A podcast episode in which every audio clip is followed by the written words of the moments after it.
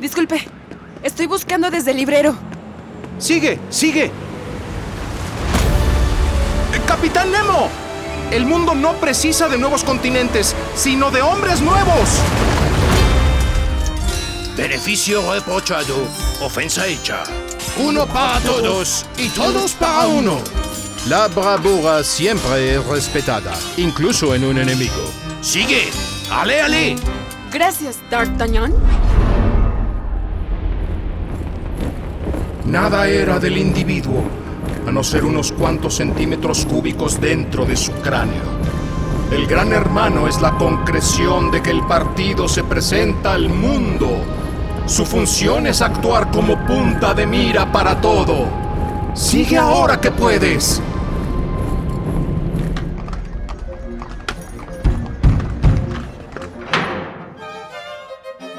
Divide tu día en partes y a cada una asígnale una tarea, sin dejar un cuarto de hora, diez minutos ni cinco siquiera sin algo que hacer. Cuando sea así, observarás que no necesitas compañía, conversación ni simpatía de nadie y lograrás vivir con la independencia que todo ser humano debe aspirar. Gracias, señorita Jane Eyre. Sigue leyendo, sigue escuchando. Esto es Desde el Librero, un podcast de Librerías Gandhi. Bienvenidos, queridos lectores. Hola queridos amigos, ¿cómo están? Yo soy Yara Vidal y les traemos un apetitoso tentempié de podcast. Este programa bonus trae tres eh, secciones. La primera es la lectura de un extracto de Tonada de un viejo amor por Mónica Lavín. Y además les traemos una dramatización de Rivales Divinos, esta novela juvenil que está publicada en PUC y es de Rebecca Ross. Espero que sea de su agrado. Y además les traemos un par de novedades que en nuestra sección de más libros esperamos sean de su agrado. Comenzamos. Bienvenidos a en voces de sus autores. Esto es un extracto de la novela Tonada de un viejo amor de Mónica Lavín. Tonada de un viejo amor. Capítulo 1. Los entierros siempre son melancólicos.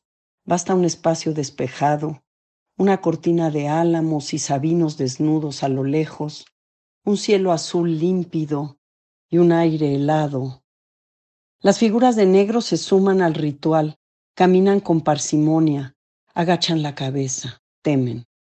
Al sonreír parecen indiferentes o descorteses. Las mujeres se alían con la viuda, le ofrecen el brazo para que apoye su desconsuelo mientras se acercan al hueco donde los sepultureros aguardan. Cristina camina al lado de Enrique. Trae un traje sastre negro, el sombrero le oculta, el rostro ojeroso. Preferiría andar sola, no tener que ir pertrechada por su hermano para presentar sus condolencias. Las condolencias las merecía todas ella. Hubiera deseado borrarlos como si fueran de gis, caminar silenciosa hasta el sepulcro y abrazarse a la caja negra que acaban de descender. Entonces habría arremetido a puñetazos sobre el féretro indolente, acostada sobre la tapa, la habría abarcado con sus piernas, frotado el pubis y su pecho, clamando la resurrección de Carlos. Le hubiera gritado cabrón, cobarde, amor, te moriste de puro miedo. Que todos se fueran mientras los empalaban para seguirse besando bajo tierra. El mullido confort de terciopelo de la caja, un lugar inexplorado para hacer el amor limitarse a la estrechez del sarcófago para envainar las piernas y sofocar los gemidos entre la oscuridad y los golpes esponjosos de los terrones. Pero ni siquiera podía hacer suyo el privilegio de marchar en soledad a su sepelio, como lo hacía a su encuentro clandestino. ¿Para qué asusar los rumores y aderezar una muerte confirmando la bajeza de una Velasco? Carlos tendría que haber resobado esos rumores a las mujeres de San Lorenzo cuando jugaban al rumi circunspectas en casa de la abuela, con sus intrigas mordaces, ocultas tras el abanico de naipes, para alzar la vista al verlo llegar. Sí, vengo de estar con Cristina. ¿Por qué creen que ella no pierde el tiempo con ustedes? Y Cristina acomodándose el escote, el pelo revuelto, retocándose los labios, aparecería detrás de su hombre. ¿No se aburren? les preguntaría con sorna, acallando su convulso corazón. Pero si Cristina no pudo conseguir que él rompiera el cerco de la censura, no tenía por qué ahora endulzarles el invierno con un secreto sospechado para que se ufanaran, te lo decía. Menos ahora que ni siquiera podía entrar Carlos en su defensa y huir del pueblo a caballo, con los sacos de sus fortunas en las alforjas y la esperanza en la plenitud de sus amoríos libres. Cristina no entendía de qué servía la escenografía quieta en la que había crecido. Si este sepelio era otra puesta en escena, con el vestuario correcto y el gesto adecuado. En ese gran tablero de ajedrez, la muerte de Carlos era una pieza menos. Esa falta cabía en el marco de la quietud, pero no el escándalo que zarandeara el tablero e hiciera rodar alfiles, caballos y peones hasta el suelo. Cuando Carlos estaba con los hombres, atreviéndose a mirar a Cristina después del segundo martini, cuando Olga Fonseca aún no aparecía en el escenario, Cristina también lo miraba. Alguien tocaba en la guitarra aquello de yo sé que nunca, y Carlos lo usaba como pretexto para acercarse. Sobrina, ¿bailamos? Por el atrevimiento, Cristina sabía que era mucho el alcohol bebido. Los demás miraban. Antes de que las mujeres descorcharan su veneno, todos contemplaban en silencio. Se veían bien. Cristina con el vestido azul marino y su cintura envidiable, el pelo rubio, rizado y los aretes de grandes perlas. Carlos castaño y esbelto. Pero el engarce iba más allá de sus figuras armonizaban. La mano de Carlos extendida sobre la espalda de Cristina la sujetaba de particular manera. El espectáculo, sin embargo, estaba en lo oculto, en el deseo que parecía sugerirse para envidia de hombres y mujeres. No se decían nada. Pasada la pieza, el tío Carlos retomaba las formas y parodiando una reverencia, agradecía la gentileza de su sobrina. Aliviados, los espectadores sonreían. Cristina volvía al círculo de mujeres con la tibieza de la mano de Carlos aún en su espalda. Procuraba no recargarse contra el respaldo ni rozar las paredes para no borrar la huella. Carlos tardaba en volver a mirarla. Había que esperar a que los demás olvidaran lo candente del baile. Para entonces el cuerpo de Cristina ya tenía una clara presencia en su memoria. Pero recordar siempre era insuficiente. Esa noche habría de esperarla, como siempre, en la covacha. Al fin, una sola casa mediaba entre las suyas. Fragmento del capítulo 6. Cristina empujó la puerta de atrás de la bodega. La madera tantos años frotada con zumo de uva, rastrojo y resina, exhalaba olores dulces. Caminó a tientas en la penumbra de esa nave húmeda donde se alineaban los barriles. No recordaba haber entrado más que de la mano de su abuelo, que le daba a comer uvas mientras revisaba cada tonel. Al final, en un cuarto menudo, con una pequeña ventila a lo alto, estaba la pila de uvas. Carlos, susurró temerosa, el tío apareció por detrás de ese apiladero y la llevó a donde una enorme tinaja de madera, rebosante de racimos amoratados, aguardaba su turno en la prensa. Entre el vapor del fermento, Carlos le desabotonó el vestido y se lo quitó con cuidado de que no se manchara. Lo colgó en un clavo en la pared. Cristina se desprendió las medias del liguero blanco y las deslizó una por una, mientras Carlos se quitaba el saco y con los brazos cruzados observaba los muslos que iban mostrando su blancura carnosa. Se desvistió deprisa colocando sobre la silla desvencijada su traje inglés, la corbata y la camisa, para alcanzar a Cristina antes de que se despojara de la ropa interior. Cuando alzó la vista, destacaba su desnudez fantasmal entre el vaporcillo húmedo del almacén. Carlos se acercó y con un empujón suave la tumbó sobre las uvas de ese verano. Luego la contempló alba y apetitosa entre el rubor de los racimos. Le miró los pechos y el pelo claro del pubis entre el jugo vermellón que enmarcaba su silueta. Se hundía lentamente como una estatua de mármol en el colchón de frutas. Carlos dejó caer su cuerpo conmovido sobre la mujer, acompañado del sonido de membranas de las uvas que mudaban la pulpa por líquido. Con el pañuelo blanco de Carlos ambos se limpiaron el zumo de la piel y se vistieron en silencio mientras el frío ocupaba lentamente sus cuerpos apaciguados. Carlos salió primero, con ganas de perderse entre ese bosque de nogales deshojados para repetir una y mil veces la estampa del cuerpo alabastrino entre el zumo naciente como un acto de adoración. No concebía amar a nadie más de esa manera. No concebía estado más completo. Con otras mujeres lo demás era posible, pero no el éxtasis adictivo de estar con Cristina. Afuera el sol se repartía color mandarina sobre los lomeríos de Laja y Huizache detrás de la vieja casona. Ahí la luz todavía se detenía. En los nogales todo era sombra.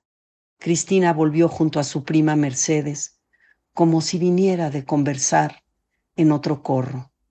Juanito, ¿me sirve un poco del cabrito? pidió al tiempo que se incorporaba, haciendo mal tercio entre Mercedes y Paulino. Los tenía que usar de parapeto el or que recobraba el aliento y desdibujaba la sonrisa de la felicidad cuyo origen nadie sospechaba. ¿Dónde estabas? Te buscaba tu papá. Me dolía la cabeza, nunca bebo vino, así que me fui a recostar al cuarto que era de Carlos. El puro nombre la ruborizó, pero Mercedes no lo vio. Se fijaba en el brazo de su prima. Traes el brazo chorreado de vino.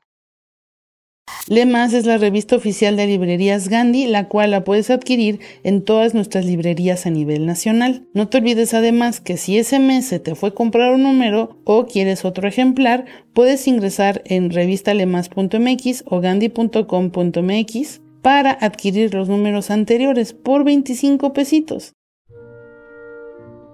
El año está a punto de terminar y, como todos los finales cercanos, este nos hizo preguntarnos por lo esencial.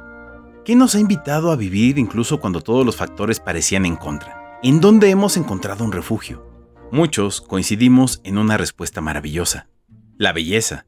Como estamos seguros de que a todos nos ha reconfortado una novela, una obra de arte o una película, quisimos dedicar esta edición a pensar en el poder de las experiencias estéticas. Para fortuna nuestra, un libro vino a confirmarnos esta verdad. Somos Animales Poéticos de Michel Petit, que nos reveló que el arte y la literatura nos acompañan y nos ayudan a hacer inteligibles las experiencias de dolor, además de que han salvado del duelo a muchas personas alrededor del mundo. Incluimos en estas páginas una entrañable entrevista con Michelle, nuestra defensora favorita del derecho humano a la belleza, quien generosamente nos envió sus palabras desde Francia.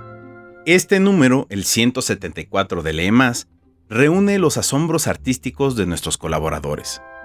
Beatriz Vidal escribió sobre la belleza que Vincent Van Gogh encontró en sus últimos 71 días de vida y cómo se convirtió en un símbolo de esperanza. Jorge Fernández declara su amor a Joy Laville y su obra pictórica. Además, autores talentosísimos nos contaron acerca de lo que les apasiona de su trabajo. Somos responsables del bromance entre Rodrigo Morlesín y Drew Daywalt, quienes charlaron de la importancia de escuchar a los niños, y entre Bev y Jens K. Steve, en cuyas tiras cómicas habita la ternura. Rafael Pérez Gay nos cuenta cómo revisitó su infancia en su novela más reciente. Y desde Nueva York, platicamos con Sarah Adams para reivindicar las comedias románticas que nos hacen sentir vivos. El arte tiene el poder de crear comunidades, y por eso queremos invitarte a tres celebraciones que nos llenan de alegría. Los 15 años del Museo Universitario de Arte Contemporáneo, la edición 41 de la Feria Internacional del Libro Infantil y Juvenil, y la tan esperada Feria Internacional del Libro de Guadalajara 2023. Finalmente, te traemos el adelanto de un libro que nos recuerda la valentía que vive dentro de cada persona. Los frágiles hilos del poder, de B. E. Schwab. Consigue este número de la revista en librerías Gandhi, gandhi.com.mx y revistalemas.mx, deseando que siempre encuentres un lugar amoroso en los libros y en todas las expresiones de la belleza. Esto es Más Libros. Hola amigos, les voy a recomendar unos cuantos libros. Empezamos con De Ira y Amor, de la autora Saba Tahir, en letras de plata. Esta novela ganó el National Book Award en el 2022 y ella trae una historia contemporánea inolvidable, multigeneracional. Está inspirada en un escenario que fue parte de su vida en un motel ubicado en el desierto de Mojave, en California. La novela sigue a los mejores amigos, Saludin y Nor, que quieren más de lo que les puede ofrecer Juniper, su pequeño pueblo en California. Ambos luchan por encontrar una salida a sus situaciones. Nor, obligada a trabajar en la licorería de su tío, sueña con estudiar en la universidad mientras Saludin intenta gestionar el motel de su familia con una madre enferma y un padre que se refugia en el alcohol. Y eh, del mismo sello traemos Mis días en la librería Morisaki de Satoshi Yagisawa. Kimbocho, Tokio. El barrio de las librerías y de las editoriales es un paraíso para los lectores y es un rincón tranquilo y ajeno al tiempo. En pocos pasos está el metro y grandes edificios modernos. Hay filas y filas de escaparates llenos de libros nuevos y de segunda mano. Tatako, con 25 años y una vida bastante descolorida, no suele frecuentar ese barrio. Sin embargo, es de ahí donde se encuentra la librería Morisaki, que ha pertenecido a su familia durante tres generaciones. Una de apenas 8 tatamis en un antiguo edificio de madera con una habitación en la planta superior que se utiliza como almacén. Y ahí es el reino de Satoru, el excéntrico tío de Tatako que, entusiasta y un poco trastornado, dedica su vida a los libros. Es una, novela que le ha ganado el corazón a muchísimas personas y esperamos que te guste también. Y traemos además para los lectores pequeños en casa o para algunos amigos lectores de sus hijos, como sea, El monstruo de colores, Doctor de Emociones, de Ana Llenas en Editorial Flamboyante. Esta editorial española está en Barcelona y a mí me encanta sus series tienen un distintivo muy particular de sus ilustraciones y siempre las ideas son claras de sus libros. También está bien porque también hay luego unos libros para niños que creo que les meten conceptos un poco abstractos a ciertas edades que está un poco raro. Y este me gusta mucho porque es el, es el monstruo de colores, doctor de las emociones. Y lo que va a hacer el monstruo es que va a ayudar a curarlas, sobre todo va a ayudar a digerirlas Después de reconocer y poner nombre a las emociones, ahora con la ayuda de su maletín, el monstruo nos enseñará a regularlas para sentirnos mejor. También traemos Carta de una desconocida de Stefan Zweig, publicadas en Alianza Editorial. Alianza siempre hace las ediciones más lindas, las portadas más lindas, sobre todo de su catálogo. Eh, bueno, ahorita que está, todo reunido de Stefan Zweig, les recomiendo que vayan corriendo por ediciones porque son maravillosas. Dentro de la obra de Stefan, que él nació en 1881 y murió en 1942 y seguimos leyéndolo y releyéndolo, destacan con especial fuerza las dos novelas cortas reunidas en este volumen, en las que transmite con delicada sensibilidad y gran fuerza expresiva las sendas ficciones protagonizadas por mujeres. Y esta edición trae 24 horas en la vida de una mujer y bueno, carta de una desconocida. Yo creo que no tiene pierde y si no has leído Estefan es una gran eh, manera de empezar a, leerlo.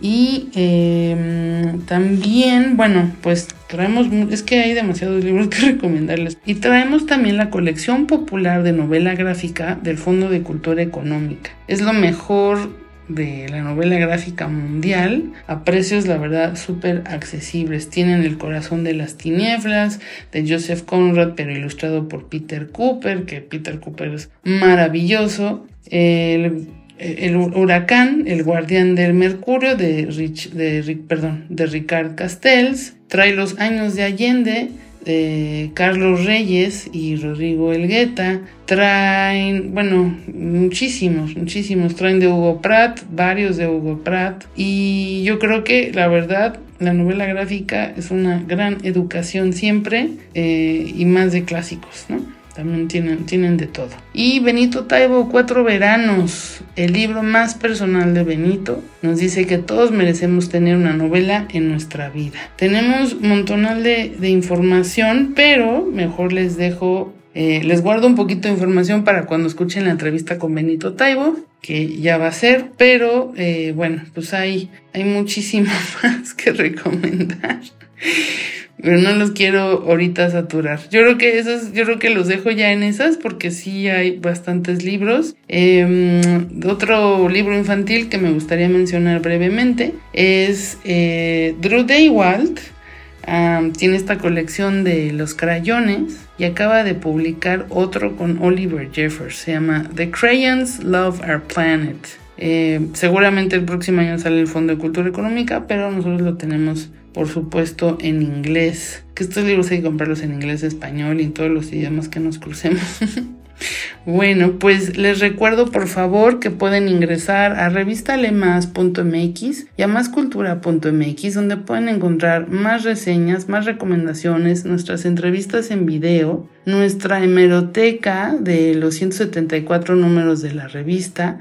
El de este mes, esta revista les va a encantar. El tema es el arte que nos salva y traemos unas entrevistas súper, súper interesantes. Si no conocen a Michelle Petit, por favor lean su entrevista que le hicimos desde París. Eh, donde pues nos habla de la belleza que nos permite reconstruirnos y el derecho a vivir una vida con un placer estético. De la tristeza, del dolor, pueden salir cosas maravillosas. Uh, Bev conversó con Jens Case TV, o más bien Steve, y eh, Jens, eh, pues es un ilustrador, es un historietista, es un diseñador eh, que tiene esta serie de novelas gráficas que se llama Dunes y o Bobo traducido en español y está en, en Oceano. Y ellos eh, aquí yo puedo decir que la revista fue responsable de, hacer este match, de este bromance entre Bev y, y Jens, y porque Bev lo va a presentar en la FIL entonces, eh, me parece que es el primero de diciembre o el 30 de noviembre, pero ojalá lo puedan, puedan ir, pueden comprar su, su, novela gráfica. La verdad es esas, o sea, la novela gráfica siempre da una educación diferente, un apetito diferente y no menos importante. Entonces, el próximo año seguramente tendremos un número sobre la novela gráfica. Y traemos justo Rodrigo Morlesín, que también tiene, pronto les hablaremos de su último libro en español de niños. Eh, entrevistó, es otro bromance, eh, a Drew Daywalt, les comentaba de sus libros de crayolas y los metimos en la portada. También entrevistamos, eh, o sea, en la portada de la revista Lemas, hicimos con Darío Cortizo, nuestro otro ilustrador, que es de nuestros consentidos, muchacho de Michoacán, muy, muy abusado, muy, es muy bueno para conceptualizar las portadas, me entiende muy bien el idioma que hablo y hizo una portada súper interesante, entonces eh, véanla aunque sea por eso, si les gusta aunque sea vean nuestra portada. Y platicamos también con Sarah Adams, esta escritora norteamericana que le fascinan eh, hacer que la gente siga enamorada y no sufra, eh, habla de las rom-coms, las pues comedia rosa y traemos también una plática con la directora del MUAC por los 15 años del MUAC y nuestro amigo Jorge Fernández habla de su amor a 100 años del nacimiento de Joy Ladil con esta pintora maravillosa. Entonces traemos un, un pasaje por el arte que todo inició por recordar los últimos 71 días de Vincent Van Gogh que cambiaron al mundo. Esperamos sea de su agrado este número, que el, con mucho cariño está totalmente gratis en revistalemas.mx. Si la quieren en física, está súper bonito el papel además. Eh, la pueden encontrar también en, en línea, la pueden comprar por 25 pesos hasta su casa y también en las cajas de todas nuestras librerías, 50 tiendas a nivel nacional. Entonces hay un montón de, cosas que hacer además este mes. Em, el Museo Jumex cumple 10 años, también traen una, una exposición maravillosa curada por una directora de museo de, en Estados Unidos. Está el, el día ITAM, está la FIL a final de mes en, Guadalajara, la Feria Internacional del Libro de Guadalajara. Entonces, pues ya, ya no les quito tiempo, pero pues esperamos que, que sea desagrado todo, todo lo que hacemos y también métanse en nuestro canal de YouTube, Revista Lemas de Librerías Gandhi, donde todos los miércoles traemos más novedades, el programa hecho por José Luis Trueba Lara y cada dos jueves traemos nuestro programa Más Libros Más Libres de Oscar de la Borbolla y José Luis Trueba Lara. Y bueno, pues ya, ya les dije y les repetí todas las cosas lindas que hacemos con mucho cariño para ustedes. Les mando un abrazo muy grande. Nos escuchamos en el siguiente programa. Esto es Escucha para leer. En esta ocasión les traemos una dramatización de Rivales Divinos por la autora Rebecca Ross. Una niebla fría se había asentado sobre la estación como una mortaja, e Iris Winnow pensaba que el tiempo no podría haber sido mejor. Apenas veía el tren a través de la neblina, pero lo saboreaba en el aire del atardecer. Metal, humo y carbón ardiente, aromas entretejidos con trazas de petricor. Sus pies resbalaban sobre la plataforma de madera donde brillaban los charcos que había dejado la lluvia y los montones de hojas caídas. Cuando Forrest se detuvo a su lado, ella se quedó quieta también, como si fuera su reflejo. A los dos los solían confundir por gemelos debido a sus ojos grandes de color avellana, su pelo ondulado castaño y las pecas que le salpicaban la nariz. Pero Forrest era alto e Iris bajita. Él tenía cinco años más que ella, y por primera vez en su vida, Iris deseaba ser mayor que él. No estaré fuera mucho tiempo, Solo unos pocos meses, creo. Su hermano se la quedó mirando en la luz que se desvanecía mientras esperaba a que ella respondiera.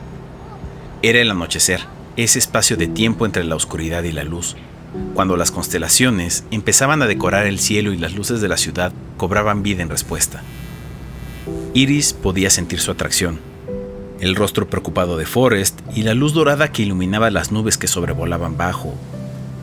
Y aún así, sus ojos deambulaban, desesperados por una distracción, por un momento para tragarse las lágrimas antes de que Forrest pudiera verlas.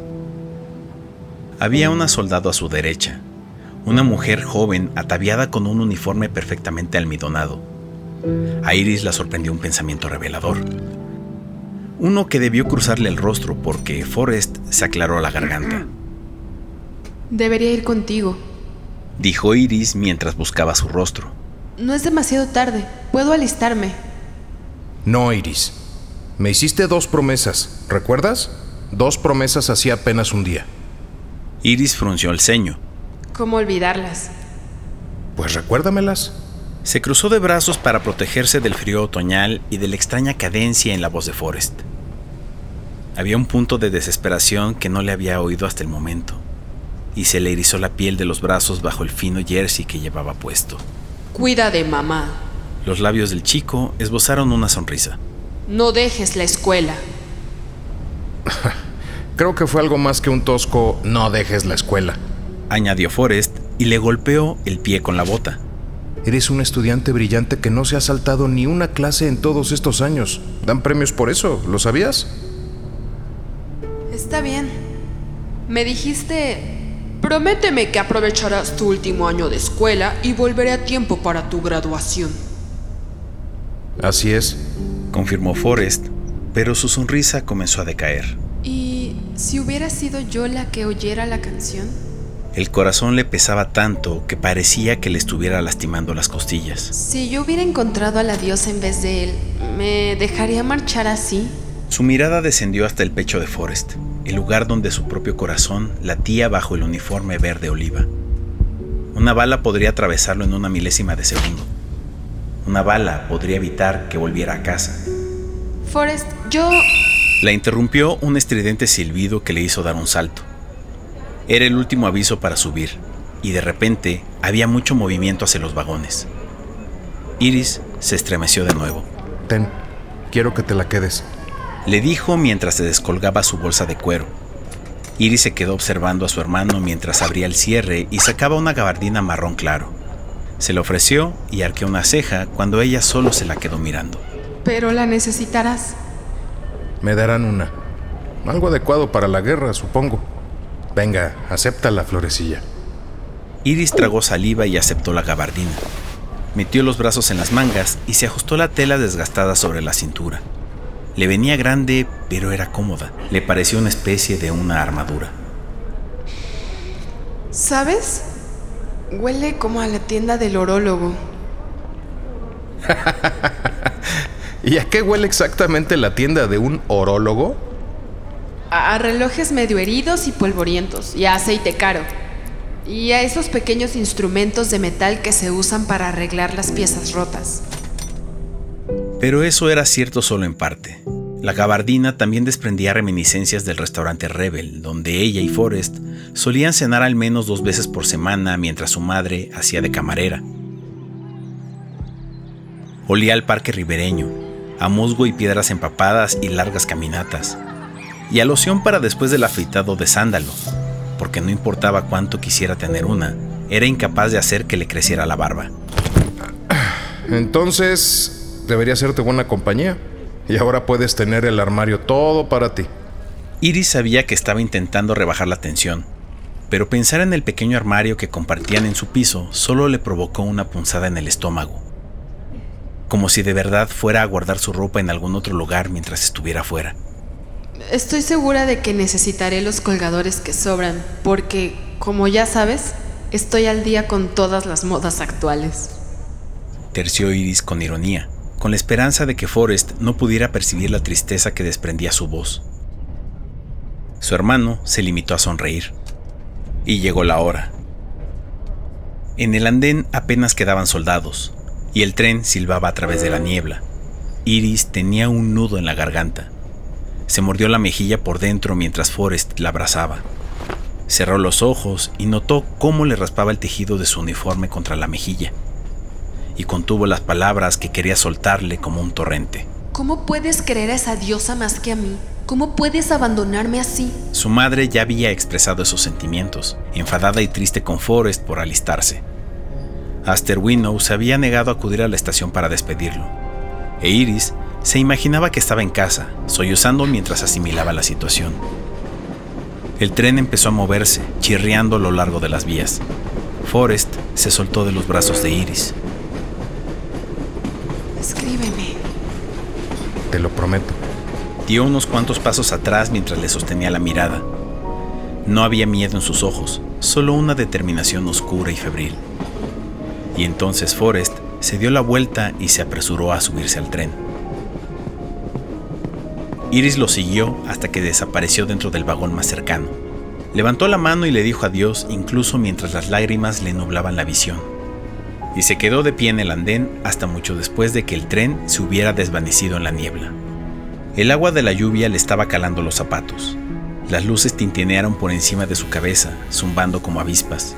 La muchedumbre se había dispersado e Iris se sentía vacía, sola, mientras caminaba de vuelta a casa.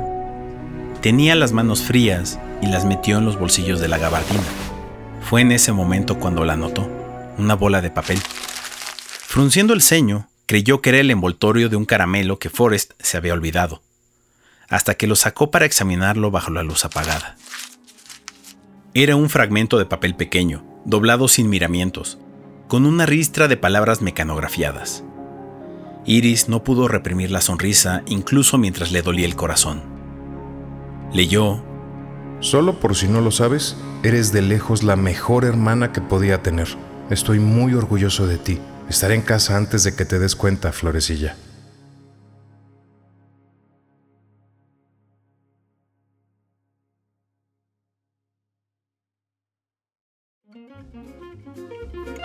Gracias queridos, espero que haya sido de su agrado y que este programa les abra el apetito para seguir escuchando todos nuestros podcasts cada semana.